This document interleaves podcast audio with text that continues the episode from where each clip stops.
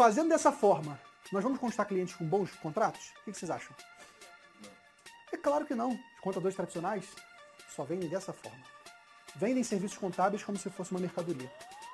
Tipo assim, chegou um cliente no site, peça uma proposta, e tem aquele formulário enorme, né? CNPJ da empresa, nome da empresa, número de funcionários, faturamento, regime tributário, pega aquela porção de coisa e manda para o site. Aí chega no site, chega talvez para o dono da empresa, financeiro, pega aqueles parâmetros, precifica e manda a proposta para o cliente. Aí eu digo, meu amigo, minha amiga, fazendo dessa forma, nós vamos conquistar clientes com bons contratos? O que vocês acham? É claro que não. Sabe por quê? Porque com a internet, esse cara não pediu proposta só para você. Pediu para outros. Se ele foi na internet e colocou contabilidade no Google, o que, que vai aparecer para ele? Puta que pariu a contabilidade online. Ele vai ser ancorado, vamos falar disso, ancoragem, num preço lá embaixo. Pum, expectativa dele foi lá embaixo de preço. Quando você chega a tua proposta, amigo, não tem como ganhar. Quando ele recebe uma proposta fria, ele acha que estão falando a mesma coisa.